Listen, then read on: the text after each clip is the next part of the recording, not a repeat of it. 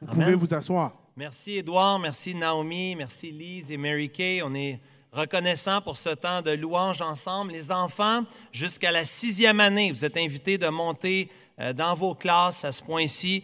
Les ados, vous restez avec nous aujourd'hui pour un temps spécial avec un ami, avec notre frère bien-aimé Martin Jalbert qui est là avec son épouse Yannick aussi, avec les étudiants. On est super contents de passer du temps avec eux. C'était l'activité de la sagesse lunaire. Vendredi soir à samedi, on a été sages d'avoir du plaisir, d'avoir aussi du temps dans la parole et on aura le temps de se reposer au ciel. Fait que c'était vraiment super le fun. On a eu du bon temps. Merci à tous ceux qui ont organisé ça. On était presque 20 de notre église qui étaient là, de notre belle jeunesse. Fait que c'était super le fun, mais aussi édifiant. On a entendu plein de paroles qui nous invitent à la vie, à se tourner vers le Seigneur Jésus. Donc, c'est vraiment une joie d'entendre Martin. Je lui ai demandé d'amener la parole aujourd'hui, mais aussi il va présenter, donner des nouvelles de son ministère, du ministère de Parole de Vie. Puis aussi, on a un petit spécial que les étudiants ont préparé pour nous. Donc, frères et sœurs, que le Seigneur puisse bénir les prochaines minutes, que ça puisse bénir nos cœurs et fortifier nos âmes. Amen. Merci, Nicolas. Bonjour tout le monde. Très, très heureux d'être avec vous ce matin. En fait, j'ai été tellement béni par le culte jusqu'à maintenant, je pense que je pourrais m'en aller chez nous, puis ce serait parfait. J'ai eu tellement un bon temps. Merci à toute l'équipe.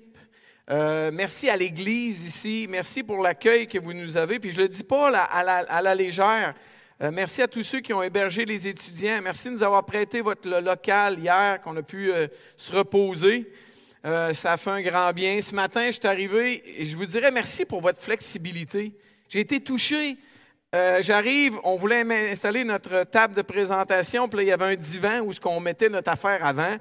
Puis la dame qui est là, pas de problème, on peut le mettre devant le divan, il n'y a aucun problème. On a tout défait le système d'Édouard. Édouard était obligé de chanter en arrière, pas de problème. À l'arrière, avec l'équipe de la technique, ils m'ont aidé à résoudre bien des petits problèmes aussi. Merci de votre flexibilité, puis je le crois vraiment. C'est pas toujours facile comme ça, puis c'est vraiment... À l'honneur du Seigneur, un beau cœur pour le Seigneur et je tenais vraiment à vous remercier pour ça. Merci pour le beau psaume. Psaume 73, c'est un psaume qui m'est cher, puis je n'ai pas l'intention de prêcher sur le psaume 73, mais je ne pouvais pas m'empêcher de dire un mot. Parce que la manière qu'il commence, Asaph dit « Oui, Dieu est bon pour Israël, pour ceux qui ont le cœur pur. » Amen! Mais je ne pense pas qu'Asaph a dit ça de même pantoute.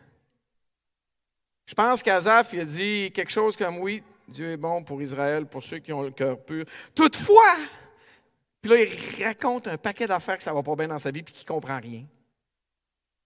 Je pense qu'il dit « Oui, Dieu est bon pour Israël, pour ceux qui ont le cœur pur, avec la tête entre les deux jambes. » Puis ça décrit tellement bien ce qu'on vit.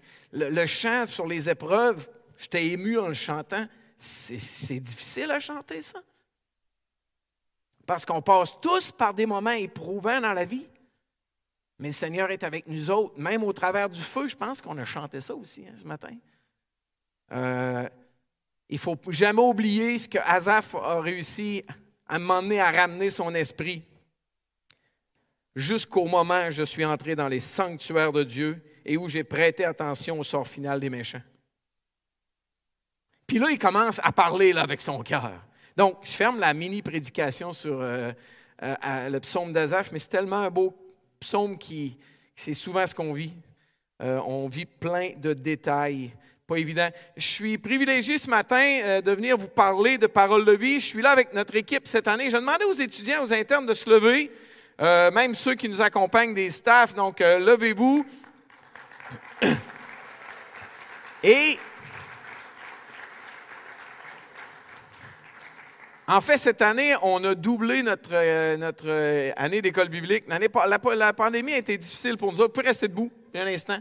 Ça a été difficile, mais le Seigneur nous aide à remonter la pente. Je vais demander aux étudiants de juste dire leur nom, s'introduire. Il y a un micro, donc c'est toi qui commences, Raphaël. L'équipe en arrière va te donner du son. Donc, tu nous dis qui tu es et d'où tu viens. Bonjour, moi c'est Raphaël et je viens de l'Assomption. Bonjour, moi c'est Elia Lapierre, puis je viens de Trois-Rivières. Peut-être vous asseoir après, comme ça les autres, les gens vont vous voir. Salut, moi c'est Nicolas, puis je viens de Laval. Allô, moi c'est Sophia Ravanal, je viens d'ici, Montréal. Allô, moi c'est Léa et je viens aussi de Montréal.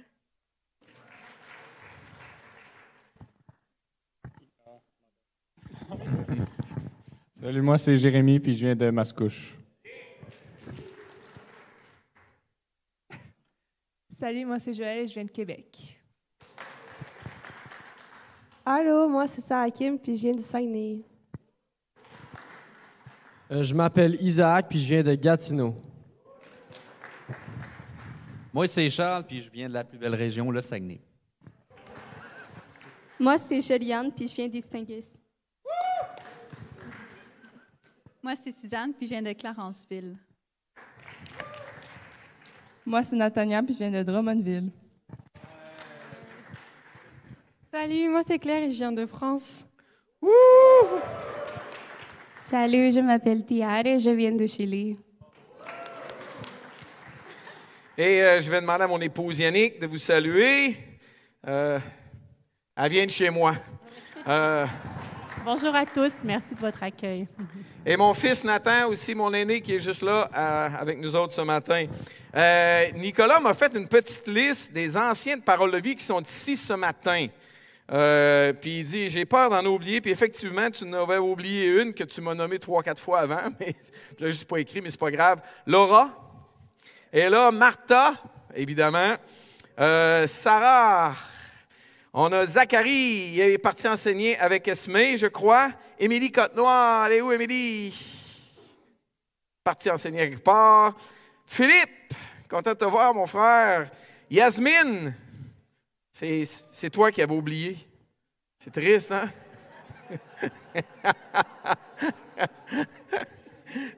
Et vous savez quoi, en grande primeur, une prochaine, Sophia, qui est avec nous autres ce matin aussi, donc on est très, très heureux de ça. Je veux juste vous partager un petit peu. Oui, c'est vrai, Sophia Graham, on avait une... Elle est où? Allô, Sophia, content de te voir. Donc, on oublie tout le temps.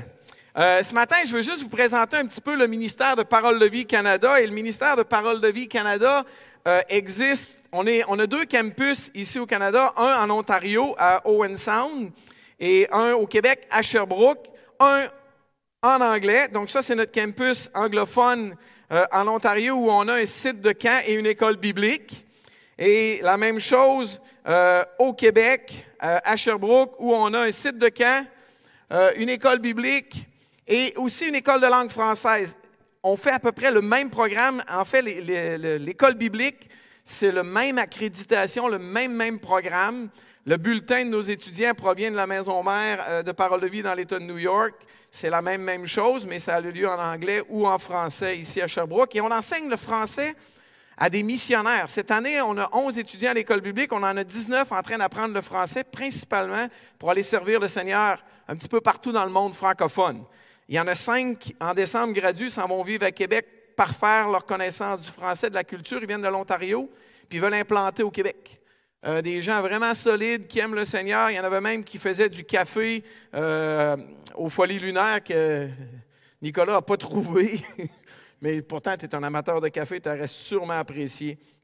Juste un petit mot, je sais que beaucoup le savaient, mais à quoi ressemble une année à l'école biblique Parole de Vie, soit en Ontario, soit au Québec? La chose que j'aime dire à la base, c'est que c'est un bon fondement biblique et pratique. Cette année, notre thème, c'est justement ça, fondement, bâtir sur la vérité. Et notre verset clé, c'est un homme prudent qui a bâti sa maison sur le roc. Le roc qui est Jésus-Christ, qui est sa parole. Puis lorsque la tempête va arriver, ça va tellement bien avec ce qu'on a chanté, la maison bâtie sur le roc, elle va résister. Parce que justement, elle est bâtie sur le roc. Et tout le monde va vivre ces tempêtes-là d'une façon ou d'une autre. Donc, un bon fondement biblique et pratique biblique, parce qu'on a environ une année, ça équivaut à environ 500 heures d'études dans la parole de Dieu. Nous, les cours, c'est le matin. Il y a une panoplie de choses l'après-midi, travaux manuels sur une campus, des rencontres avec ton conseiller, ta conseillère. On se prépare avec des pièces de théâtre, peu importe. Les fins de semaine, on voyage. Il y a beaucoup d'aspects pratiques, mais à la base, c'est une école. Et 500 heures de cours, avant que vous ayez ce nombre d'heures de cours-là à venir dans une église, ça va prendre énormément d'heures. Donc, c'est un privilège qu'on a de pouvoir enseigner tant la parole de Dieu que des sujets connexes à la parole de Dieu. Comme cette semaine, c'était les relations interpersonnelles avec les Kramer. Très pratique avec Jerry et Cathy, ils disent les vraies choses. Amen, les étudiants? Ils sont là, oui, comme ça. Donc, un bon fondement biblique et aussi pratique, ça, c'était nos folies lunaires. Hier, on a eu, vendredi, samedi, on a eu quoi? Un petit peu plus que 600 personnes qui ont assisté aux Folies Lunaires. Je voulais mettre une photo, peut-être que je l'ai un petit peu plus tard, de l'événement en tant que tel. Au mois de janvier, on a une nouveauté depuis l'année passée.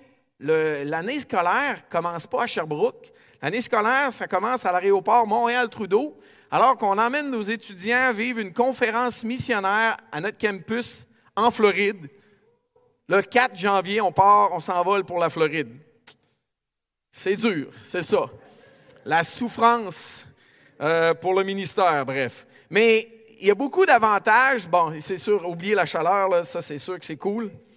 Mais juste vivre dans une autre culture, aller voir des choses différentes. L'année passée, on a visité une grande église extrêmement solide bibliquement. C'était un témoignage pour nos étudiants. Et sans vouloir être méchant, là, probablement que tout votre bâtiment fitterait dans l'intérieur du hall d'entrée de l'église. C'était n'importe quoi, je n'avais jamais vu ça, là, personnellement. Mais mon épouse et moi, on était touchés par comment ils sont centrés sur la parole de Dieu, qu'ils prêchent la parole de Dieu par exposition. La louange, ce n'était pas un spectacle, là. Ils nous ont emmenés à adorer. En avant, il y avait plusieurs choristes, là. Le monsieur de 60 ans avec la jeune fille de 16-17 ans à côté, avec une dame un petit peu plus âgée de l'autre côté. C'était formidable de voir ça, comment on a loué le Seigneur et de voir comment on est dans un autre contexte, mais les gens aiment le Seigneur. Donc, qu'est-ce qu'on fait? On vit une conférence missionnaire, on se fait mettre au défi sur la mission. Et tant qu'à être là, le professeur qui vient enseigner eschatologie habite là, donc il enseigne, on reste 10 jours là-bas. Le cours d'eschatologie a lieu en Floride. J'enseigne le cours de survol, puis après, on va aller faire un tour à la plage, évidemment, tant qu'elle est en Floride. On ne peut tout de même pas manquer ça. On va aller faire un tour aussi à Disney, mais ça, c'est aux frais des étudiants, par exemple, OK? C'est pas nous autres qui payent ça. Un bon temps. Et quand tout ça, c'est fini, on revient au Québec, puis on fait un camp de neige. N'est-ce pas formidable? Les contrastes, on aime ça. L'année passée, quand on a atterri à Montréal, il faisait -25, -30. C'était excellent. Les fins de semaine de camp de neige, nous autres, à Parole de Vie, c'est une grande tradition où on fait plein de choses. Entre autres, la fameuse baignade de l'ours polaire qu'on fait depuis des années, qu'on a déjà pensé d'enlever, mais non, c'est une tradition, un aquarium à être humain, mis avec de l'eau froide, puis on va sauter dedans un bon temps. Tu l'as déjà fait, Nick? Cette année? Martha, tu l'as déjà fait 2 fois? Yes! On a tous survécu. Patinoire, glissade en tube. Bref, on veut donner un très, très bon temps aux jeunes. Et lorsqu'on a eu ce bon temps-là, tu rouvres la parole de Dieu, ils vont t'écouter. Tu as créé une crédibilité avec les jeunes, les campeurs qui sont là. Donc, un aspect très pratique. Nos étudiants vont servir sans nos étudiants aux Folies Lunaires. Wow, c'est très dur. Sans nos étudiants dans un camp de neige, c'est eux autres ils font rouler le camp et en même temps, ils apprennent à faire de telles choses. Comme la semaine prochaine, on fait un retour sur les Folies Lunaires. OK, qu'est-ce que ça va remarquer qui a bien été? Qu'est-ce qui a moins bien été? Qu'est-ce qu'on peut corriger? Ça fait toute partie de l'apprentissage. Et lorsque tout ça s'est fait, un petit peu plus tard dans l'année, on aime faire des stages interculturels. Et cette année, nos étudiants ont 2 choix. Soit de venir avec nous autres à notre site Parole de Vie en France. Parole de Vie, en passant, on est dans 82 pays à travers le monde. Des fois, on a une école, des fois, on a un camp, des fois, on a juste des missionnaires qui servent. En Asie, on a des missionnaires qui enseignent l'anglais. Parce que les Asiatiques veulent tous apprendre à parler anglais. Mais le texte de base, c'est la Bible. C'est une école, SYMI, je pense qu'ils l'appellent. ils sont capables d'apporter l'Évangile à un paquet de gens qui n'ont jamais ouvert la Bible de leur vie. Ils sont super intéressés parce qu'ils veulent apprendre l'anglais en même temps. On veut s'adapter aux besoins qu'il y a, où est-ce qu'on y va. Donc, on va aller visiter nos cousins français cette année. On a 2 sites là-bas. On va les servir. Nos étudiants ont donc le choix d'aller là-bas ou d'aller dans le nord du Québec. Cette année, mon épouse Yannick et moi, on retourne dans le Grand Nord à Shefferville. On se rend donc à Sept-Îles, ici, à peu près 10-12 heures de Sherbrooke. Ensuite de ça, on prend un train. Et lorsque ça va bien, ça prend 12 heures de train pour se rendre au nord, environ 500 quelques kilomètres, pour aller servir, vivre dans une communauté autochtone. Il y a plein de belles ouvertures dans les écoles pour partager l'Évangile, aider.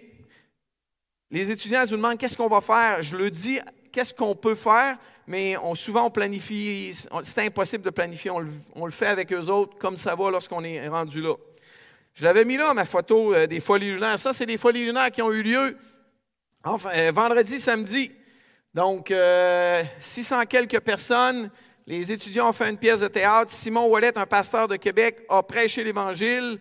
On a fait des activités sur le stade Percival Molson, où ce que les Alouettes jouent. On a eu un super de bon temps. Bref, servir Dieu où Dieu nous place. Je vous mets un autre exemple de notre équipe en Floride. Vous savez qu'il y a eu un gros ouragan dernièrement en Floride? L'œil de l'ouragan se dirigeait sur notre campus. Notre campus a un terrain de camping, en fait, c'est un parc de maisons mobiles pour retraités. Et à la dernière seconde, ça l'a dévié. En fait, le directeur du campus, sur l'heure du midi, il a dit à tout le monde, vous finissez votre repas calmement, puis vous en allez dans les abris. Parce que la tempête s'en venait dessus, mais elle a dévié à la dernière seconde. Et nous, on a été épargnés, mais d'autres ne l'ont pas été. Donc, on a envoyé des équipes dans le sud de la Floride, puis on a fait équipe avec une gang qui s'appelle God's Pit Crew. God's Pit Crew, c'est un ancien coureur automobile chrétien qui a parti ce ministère-là. Ils ont toutes sortes d'équipements, des grandes vannes, plein de scies mécaniques, des petits camions, peu importe, pour aller aider. Ils ont même une vanne que c'est des douches, littéralement. Donc, Parole de Vie, on est là, puis on va juste donner un petit coup de main à ces gens-là. On a un ministère en Ukraine. On a une école biblique à 20 minutes de Kiev. Je voulais peut-être passer une vidéo cet après-midi, ce midi, c'est-à-dire, mais je n'aurai pas le temps de le faire, mais je vais peut-être envoyer le lien. Je vais essayer d'envoyer le lien à Nicolas pour que vous puissiez la regarder. C'est 7 minutes, un témoignage de notre équipe là-bas. Ils ont dû évacuer la propriété. Là, cette année, on a commencé un centre de formation de disciples. On était avec eux autres via Zoom 7 semaines, mais c'est encore, les bombes peuvent leur tomber dessus encore un peu n'importe quand. Donc, c'est le ministère, un petit peu de Parole de Vie, un petit peu partout. On aimerait enchaîner avec une petite pièce de théâtre que même moi, je ne l'ai pas encore vue, donc j'ai super hâte de la voir. Une petite pièce de théâtre qui nous parle de la foi. Donc, j'en dis pas plus. Je laisse les étudiants faire la pièce, puis on s'en rejase après. La foi.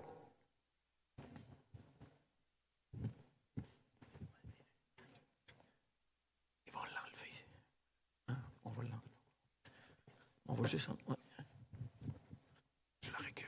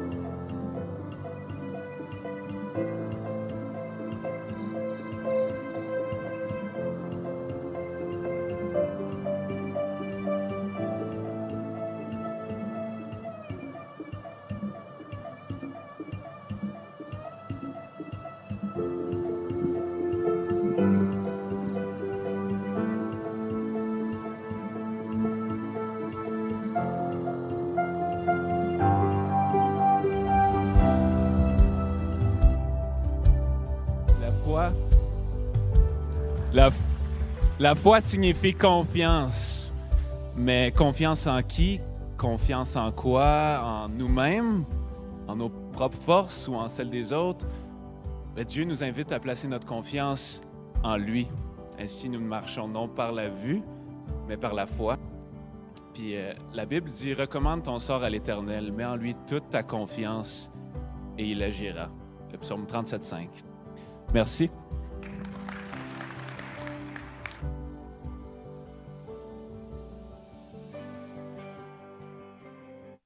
Le principe de regarder, de garder les yeux à Dieu est peut-être universel. Je ne sais pas, vous avez déjà même conduit un bateau. La première chose qu'on enseigne lorsqu'on conduit un bateau, c'est « regarde en avant ». Parce que si tu regardes, tu es dans une chaloupe avec la main là, puis tu te mets à regarder là, en arrière, là, au-dessus de côté, là, le bateau s'en va comme ça. C'est dangereux, tu n'arriveras pas à destination. Tu regardes en avant, tu gardes les yeux fixés. Quand tu conduis une voiture, on prend un virage, qu'est-ce qu'on fait? Tu regardes le volant, là. Tu regardes loin. Tu regardes les yeux en avant. Dans la vie chrétienne, si on ne regarde pas à Dieu, bien, on regarde les détails, puis tout le tour, ça fait peur. Si tu regardes en bas, ouh! Dans la vie chrétienne, c'est le principe de toujours garder les yeux fixés sur Dieu. Je vais inviter quelques étudiants que j'ai soigneusement choisis à venir vous partager un bref mot de témoignage avant d'aller un petit peu plus loin. Je vais inviter, oui, Sophia, je ne pouvais pas demander à Sophia de venir. Je vais inviter aussi Joël. Je pense que je vais aller juste avec Sophia et Joël ce matin. Oui, pas emmener le micro. Je vais être sexy, je vais juste avoir des filles avec moi. Mais moi, Yannick et moi, on a eu 3 garçons, donc on va tricher avec quelques filles. On commence avec toi, Joël. Joël, peux-tu nous partager une petite affaire? Qu'est-ce que tu as appris au niveau des cours? Qu'est-ce que ça t'a apporté cette année? Je pense que pour moi, quand je lisais l'Ancien Testament, il y avait souvent des moments où est-ce que je ne savais pas trop ce qui se passait, où je ne comprenais pas c'était quoi les déplacements, ou pourquoi les gens faisaient certaines choses. Puis vraiment avoir un cours qui t'apprend où te situer dans Israël, comment les choses se passent, ça m'a beaucoup aidé pour la lecture de la Bible. Puis je pense que c'était vraiment important. Puis comment ça va, la vie en campus, sur le dortoir avec les filles? Qu'est-ce que t'aimes? C'était vraiment super, là. En dehors de très peu de temps, on devient une famille, là. Puis c'est ça, on se confie l'un à l'autre. C'est pas des cliques ou des groupes. Tout le monde s'entend super bien entre eux. Donc, c'est le fun. Pas de défis, jamais? Ah ben, toujours des défis, mais on les surmonte. Merci, Joël. Sophia! Bonjour. T'es très bien connue ici. Le ministère, qu'est-ce que tu fais au niveau pratico-pratique? Qu'est-ce qu'on a fait depuis le début de l'année? Y a-t-il quelque chose qui a été marquant pour toi?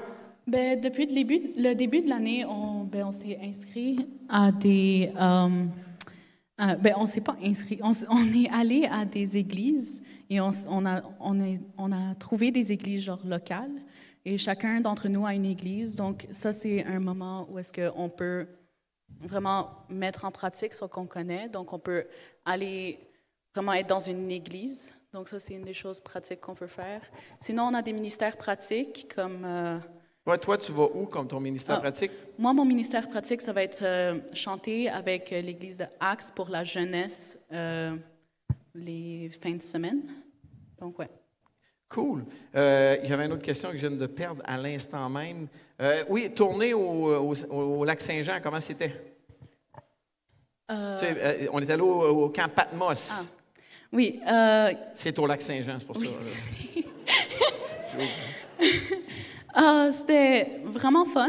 Il faisait froid. Mais sinon, c'était vraiment fun de voir qu'on était vraiment participants d'un camp. Comme, moi, j'ai juste fait des camps comme personne qui vient camper. OK, t'es campeuse, mais pas campeuse. Mais j'ai jamais été quelqu'un qui dirige un camp, donc c'était vraiment différent, une expérience vraiment différente. Mais, ton travail manuel sur le campus, c'est quoi? Moi, je lave les dortoirs des filles. Cool, cool. Toi, Joël? Moi, je nettoie la salle de classe. Cool.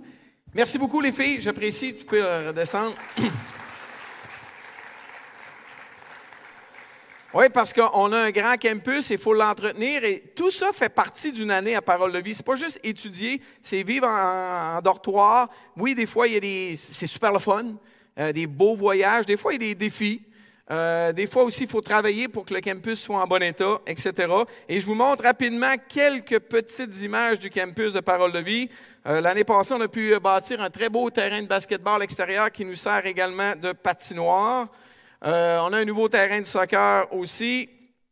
Un site de feu de camp très, très bien réaménagé. Les dortoirs ont été rénovés, ça fait pas tellement longtemps. Nous, notre concept, si vous ne le savez pas, on est 2 par chambre. Donc, normalement, tout le monde a son coloc. Tu rentres, il y a un lit avec des tiroirs en dessous, un bureau, ton garde-robe, et tout le monde est pas mal comme ça. Ça, c'est le dortoir des hommes rénové, Philippe. Ça a été un petit peu amélioré. Et les lits ont été allongés parce que les gars, ils se plaignaient que les pieds tombaient en bas. Je comprends pas. La nouvelle terrasse de Parole de Vie, ça, c'est un très bel ajout qu'on a fait il y a quelques années qui sert de cafétéria l'été. Et même, en temps de pandémie, on a fait des camps de neige où on a dîné dehors, poutine, dehors, j'ai prêché, on met des murs pour couper le vent. J'ai prêché, puis pendant que je prêchais, il est venu une genre de bourrasque de vent de fou. Personne ne s'en a aperçu, on a eu un très bon temps. Notre cafétéria qui est en rénovation, une belle grande rénovation, ce qui était très, très dû. Oups, il faut que ça avance. Peux-tu me faire avancer ça, mon frère, en arrière? Bref, on a eu des fonds pour pouvoir rénover la cafétéria, même installer la climatisation du nouveau chauffage, la cantine monte en haut. Ça n'avait pas été rénové. Je suis allé comme campeur à l'âge de 16-17 ans, puis ça ressemblait à la même chose. Donc, il était juste temps d'avancer avec ça. OK, je veux avancer. En fait, est-ce que tu es capable de l'avancer directement à une photo où je parle du Grand Canyon? On va aller tout de suite à cet endroit-là. Excellent, parce que je veux avancer. Mais avant de conclure sur l'école biblique puis le ministère, juste peut-être mentionner Est-ce que ça pourrait être pour quelqu'un d'entre vous de considérer d'aller à l'école biblique, de mettre une année de côté, étudier la parole de Dieu? Ce qu'on dit souvent, c'est que nous, on est une école pour tout le monde.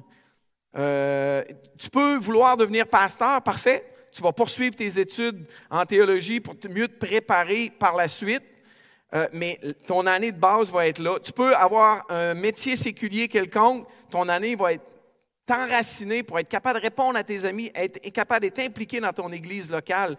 Et ça, c'est le défi qu'on lance aux gens, de mettre une année de côté, venir étudier la parole de Dieu avec nous, que ce soit à Sherbrooke, en Ontario, peu importe, puis de pouvoir développer des convictions basées sur la parole de Dieu. Comme Joël le disait, tu sais, l'Ancien Testament, là, dernièrement, juste avant que j'arrive au livre des Juges, les étudiants étaient en train de le lire, puis ils ne comprenaient pas ce qui se passait là. J'ai dit, pouvez-vous attendre une semaine et je vais tout vous l'expliquer. Puis le livre des Juges, les étudiants, si on résume ça dans une phrase, on dit quoi? Chacun faisait ce qui lui semblait bon. Puis c'était bon? C'était bon? Non, c'était vraiment pas bon. C'était pas chic. Bref, Parole de vie, j'aimerais ça prendre un petit temps pour vous... ouvrir la parole de Dieu, et c'est ce qu'on va commencer à faire ce matin. Je vous invite à tourner dans Genèse chapitre 1, avant d'aller plus loin. J'aimerais lire deux passages dans Genèse chapitre 1 pour commencer, puis on va aller lire dans chapitre 7 par la suite.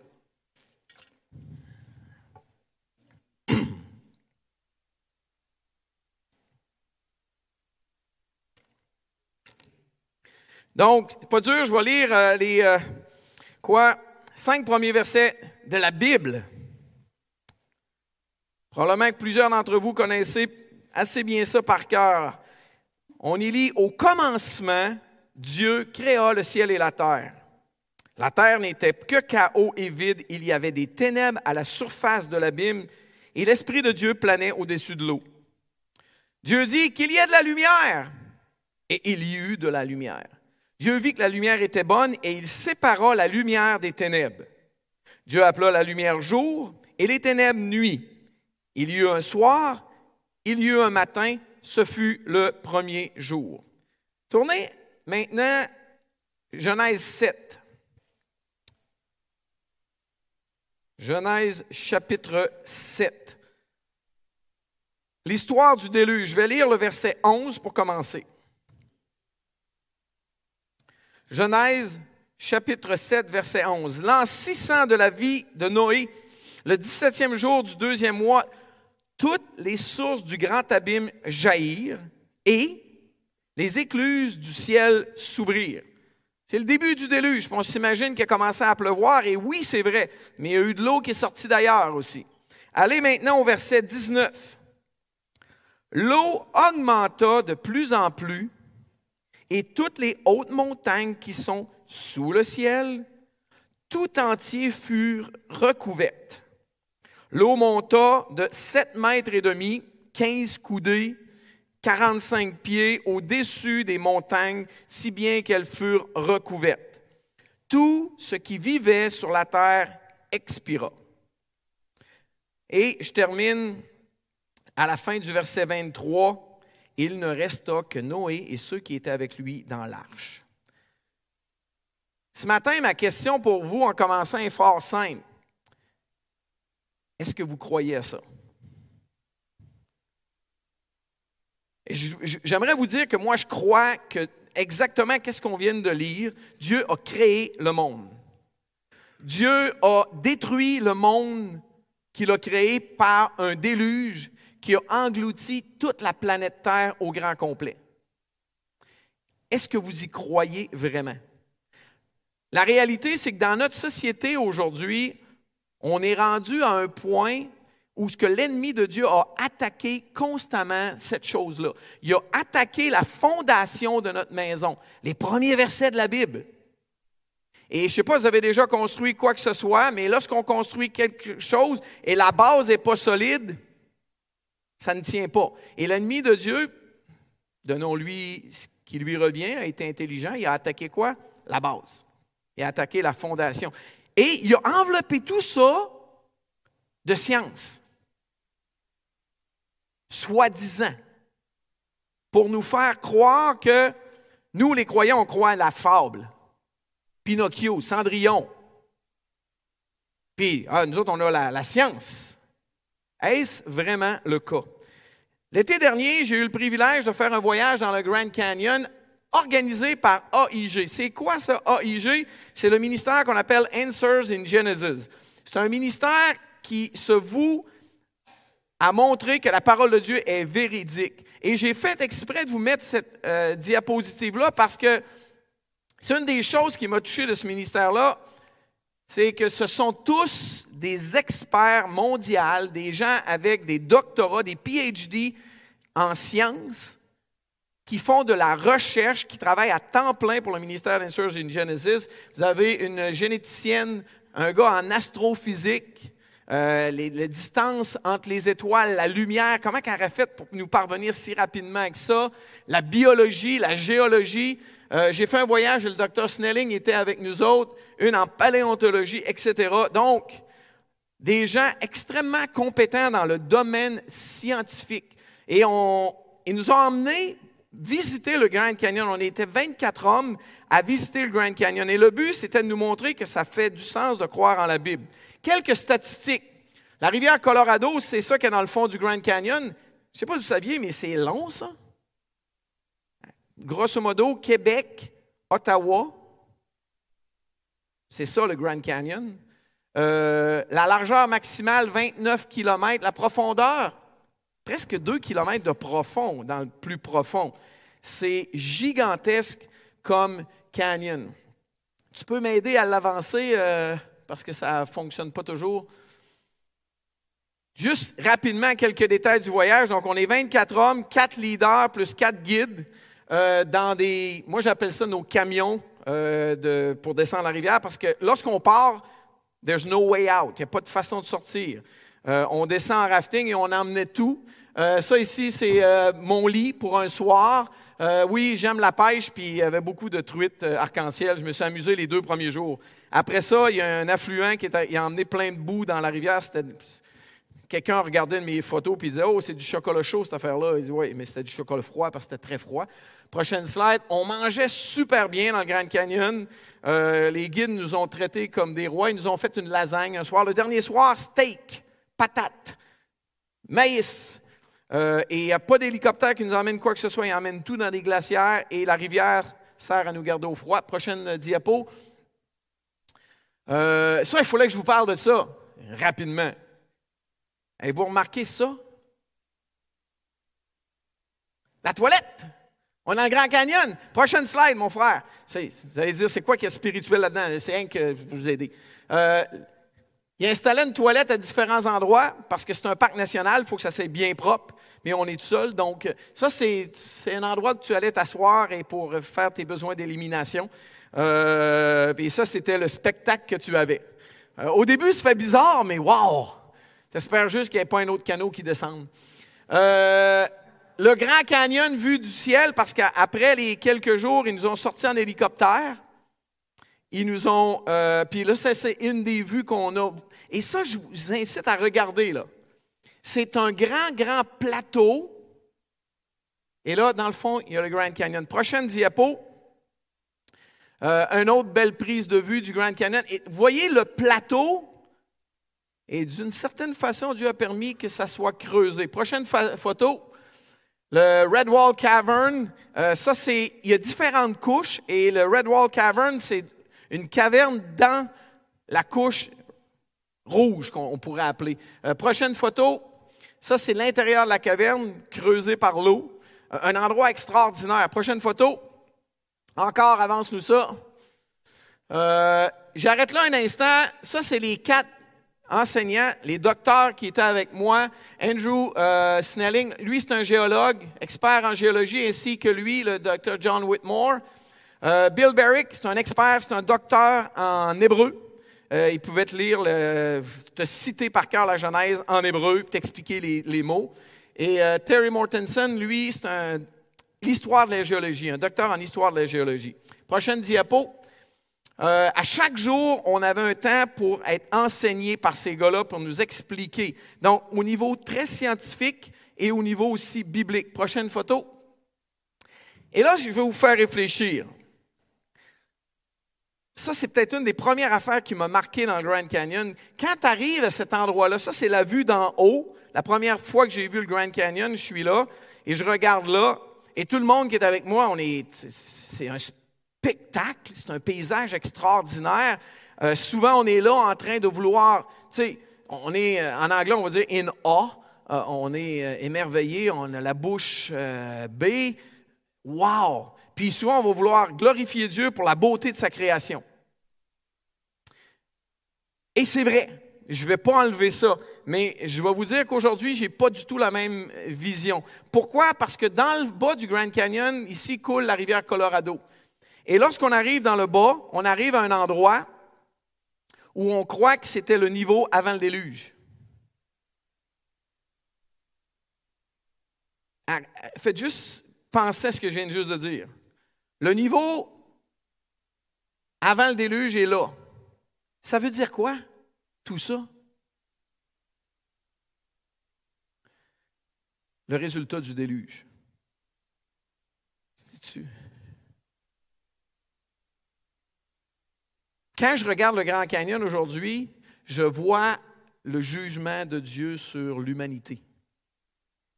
Et oui, c'est formidable. C'est extraordinaire de regarder ça. Mais toutes les couches qu'on peut regarder, c'est le résultat du déluge. Puis, je vais vous montrer justement certains petits détails. Oh, je suis en train de cliquer là-dessus. Je pourrais regarder plein des choses, mais ce matin, je vais juste prendre le temps de regarder une des couches du Grand Canyon. Donc, vous voyez les personnes à droite, toutes les couches, une après l'autre. Et on a plusieurs couches qui sont comme ça, et chacune des couches est distincte. En passant, je tiens à faire une petite bémol sur la science.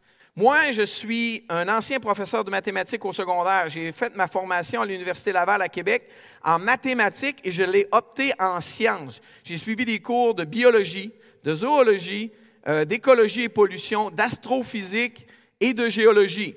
C'était le fun parce que je ne faisais pas en trop de détails, mais j'avais une bonne base sur chacun de ces sujets-là. Je ne suis pas un grand scientifique. Moi, j'ai un baccalauréat, OK? Ces gars-là avaient des doctorats puis des post-docs. Et il y a une chose qu'il faut vraiment comprendre, c'est qu'il y a deux sortes de sciences. Il y a la science expérimentale. Si je veux prouver la gravité, je prends quelque chose, je le lâche, ça tombe. Je peux faire une étude. Si je veux faire une étude sur des médicaments, je vais les tester. Souvent, on va le tester sur des animaux de laboratoire. Après ça, on va faire des tests sur les humains lorsqu'on est pas mal confiant, etc. C'est de la science expérimentale. Ça, c'est une chose. La science des origines, c'est une autre chose. Pourquoi? Parce qu'on ne peut pas le tester.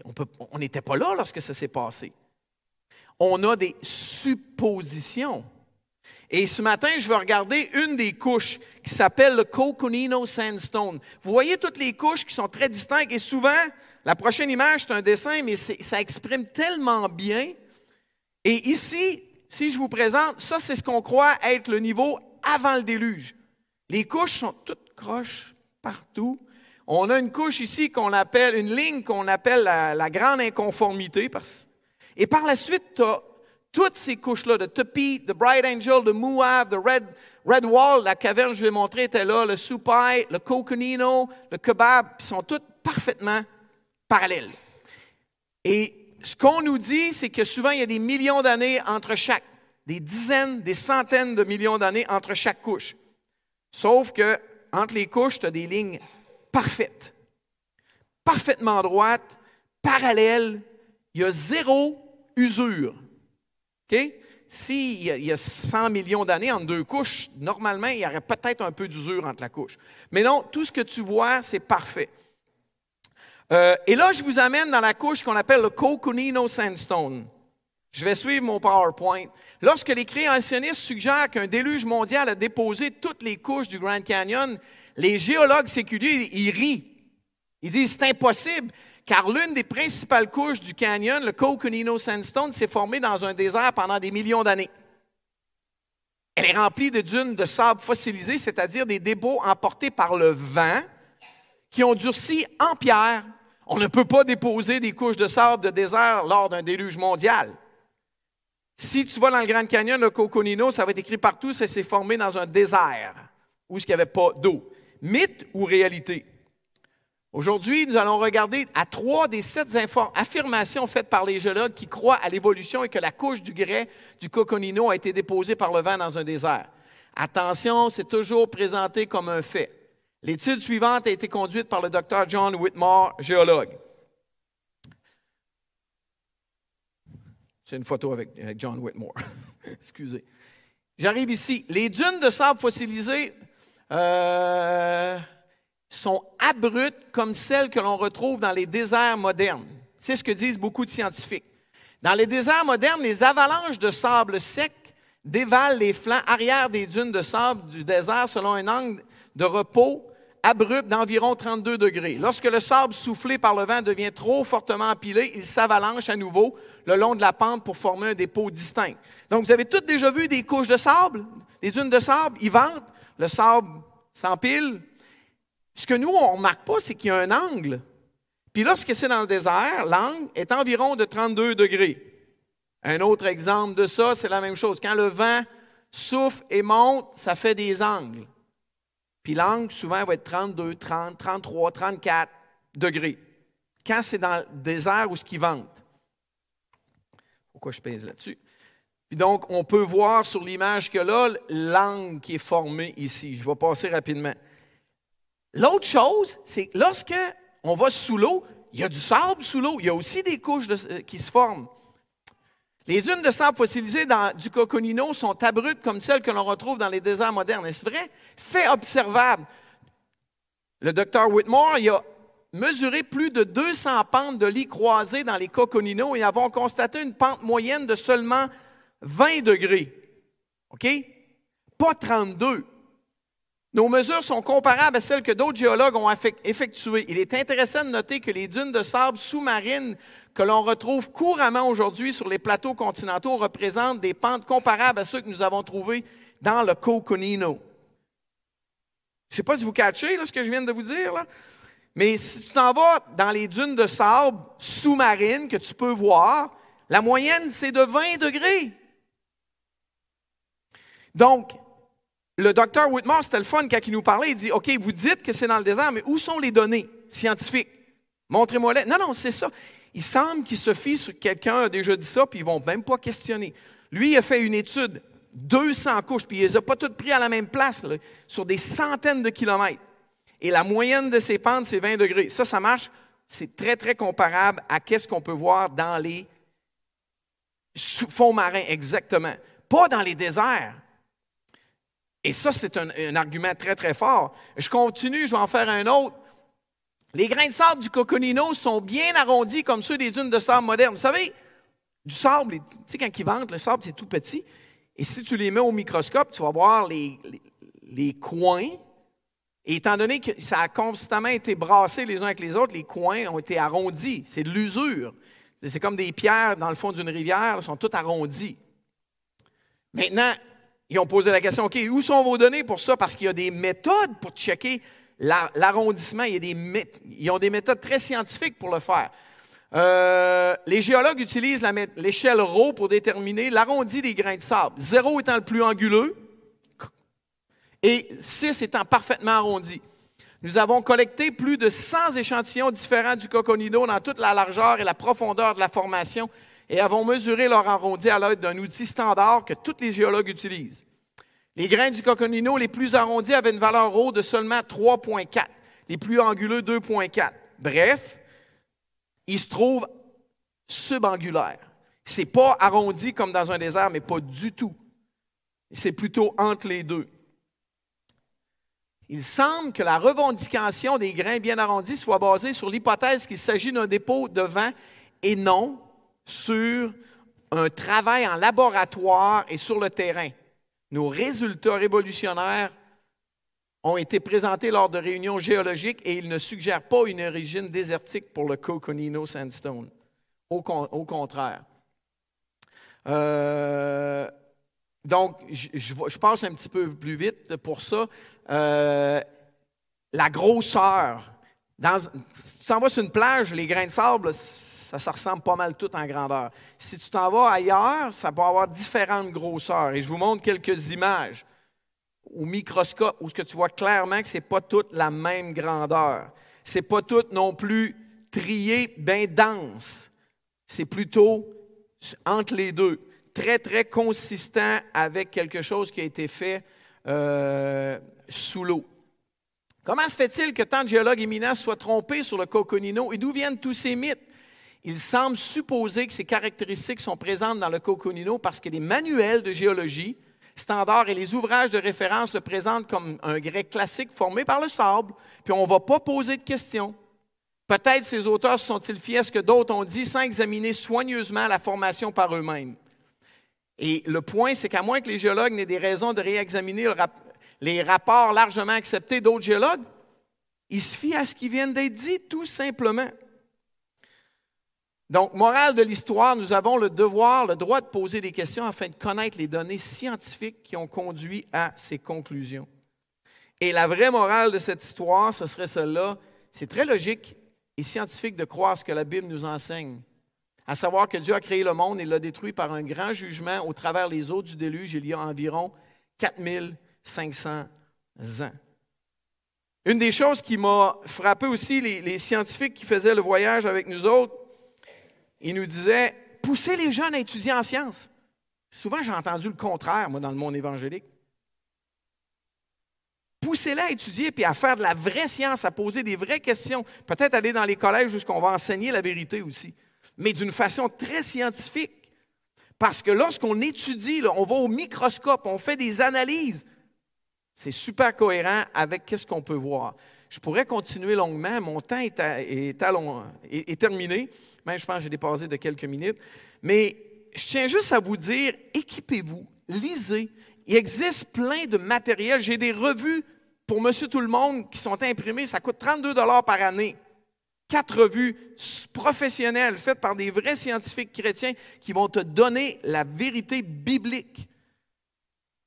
Parce que, comme je vous l'ai dit, la science des origines, on ne peut jamais y aller pour le prouver parce qu'on n'était pas là. Il faut se fier à ce que Dieu nous dit, puis il faut aller sur le terrain puis voir. Dieu a dit que tout détruit il y a 4500 ans par l'eau du déluge. Et vous savez quoi? Ça a dû brasser énormément.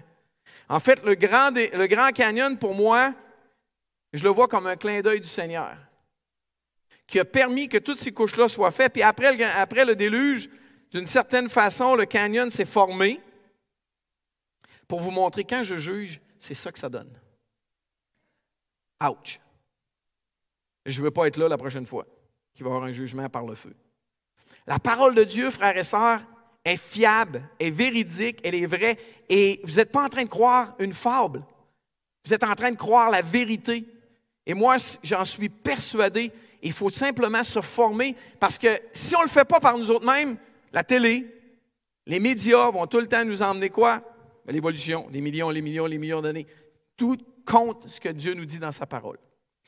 Donc, que Dieu nous aide à faire confiance à sa parole, à l'étudier, à se former, puis à aller chercher du matériel. Puis s'il y en a qui sont intéressés, je vais être là après. J'aime bien gros parler de ce sujet-là. Seigneur, merci pour ta parole. Seigneur, je te confesse que trop souvent, on doute. On manque de foi. Seigneur, aide-nous à regarder à toi.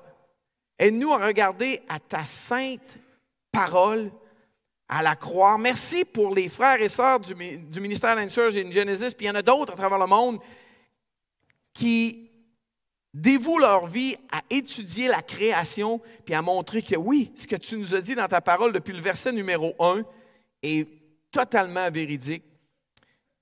Merci Seigneur pour ces frères qui réconfortent ma foi. Aide-nous à avoir les yeux fixés sur toi à tous les jours et à croire ta parole parce qu'elle est la vérité. Merci pour ce temps ensemble au nom de Jésus. Amen.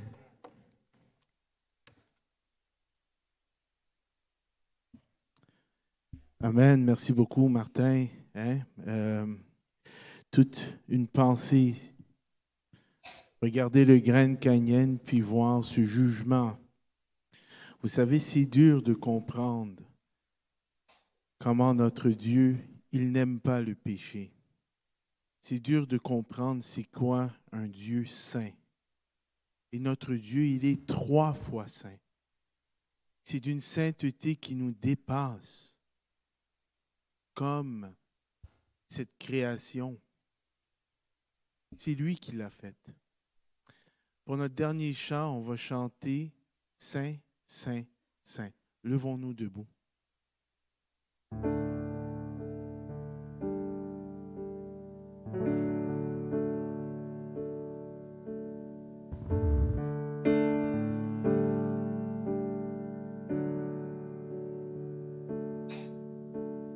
Saint, Saint, 3 fois Saint. Saint, Saint, tout puissant. Saint, Saint, Saint, immortel. Aie pitié, aie pitié de nous.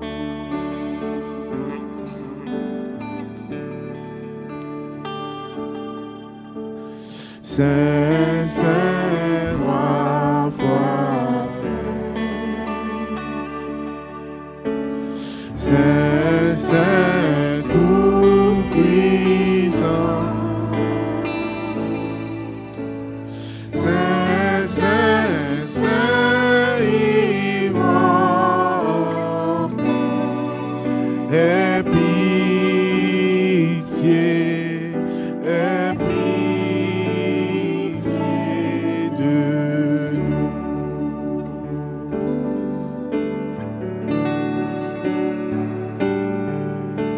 Saint, Saint, 3 fois Saint. Saint, Saint, tout puissant. Saint, Saint, Saint, immortel. Aie pitié, aie pitié, aie pitié, Seigneur. Aie pitié, encore une fois. Aie pitié, aie pitié, aie pitié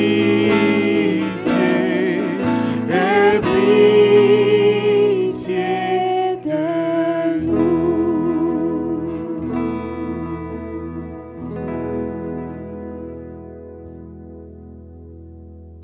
Oui, Seigneur, cet univers est tellement immense et nous sommes tellement petits. Merci de nous avoir choisis. Aie pitié de nous, Seigneur. Amen.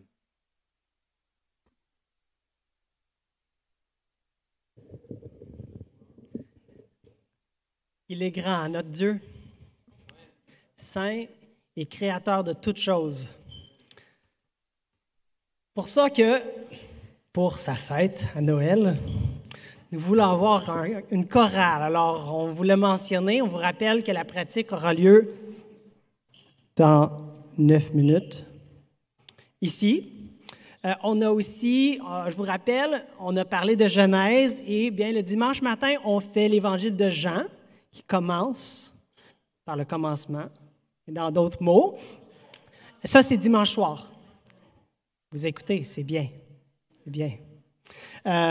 Et aussi, on a un repas qu'on va prendre ensemble. Si vous avez porté votre lunch, on a des tables d'installer. Si vous voulez aller chercher quelque chose, vous pouvez le faire. On vous attend dans la salle multi, dans le gymnase, pour manger avec les Béthellois.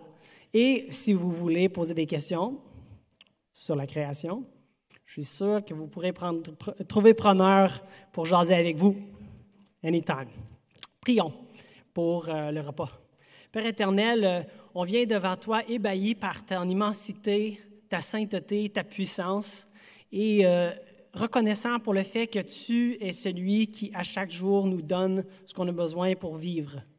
Tu as créé l'univers et tu prends soin de nos petits besoins, nous, humains fragiles, ayant besoin de nous reposer, de nous nourrir, tu prends soin de nous à tous les jours et on te loue pour le fait que tu es toujours à l'œuvre, tu es encore au contrôle des astres du ciel autant que sur les petits détails de ta création, les choses qu'on ne comprend même pas encore. Et on est reconnaissant de pouvoir prendre du temps ensemble cet après-midi pour parler de toi, pour partager ce que tu nous enseignes dans ta parole, dans nos lectures et d'être émerveillé par la beauté, le détail de ta création, alors qu'on va manger ensemble. Bénis le ministère de Parole de Vie Canada. C'est tellement une grâce que tu nous donnes d'avoir un campus ici au Québec. Et je te prie que pour des années et des années, tu utiliseras ce ministère précieux pour approfondir la compréhension de la parole, mais surtout faire des adorateurs et des ambassadeurs qui sont en feu pour toi, pour le Québec et jusqu'aux quatre coins de la terre. Amen. Bonne semaine.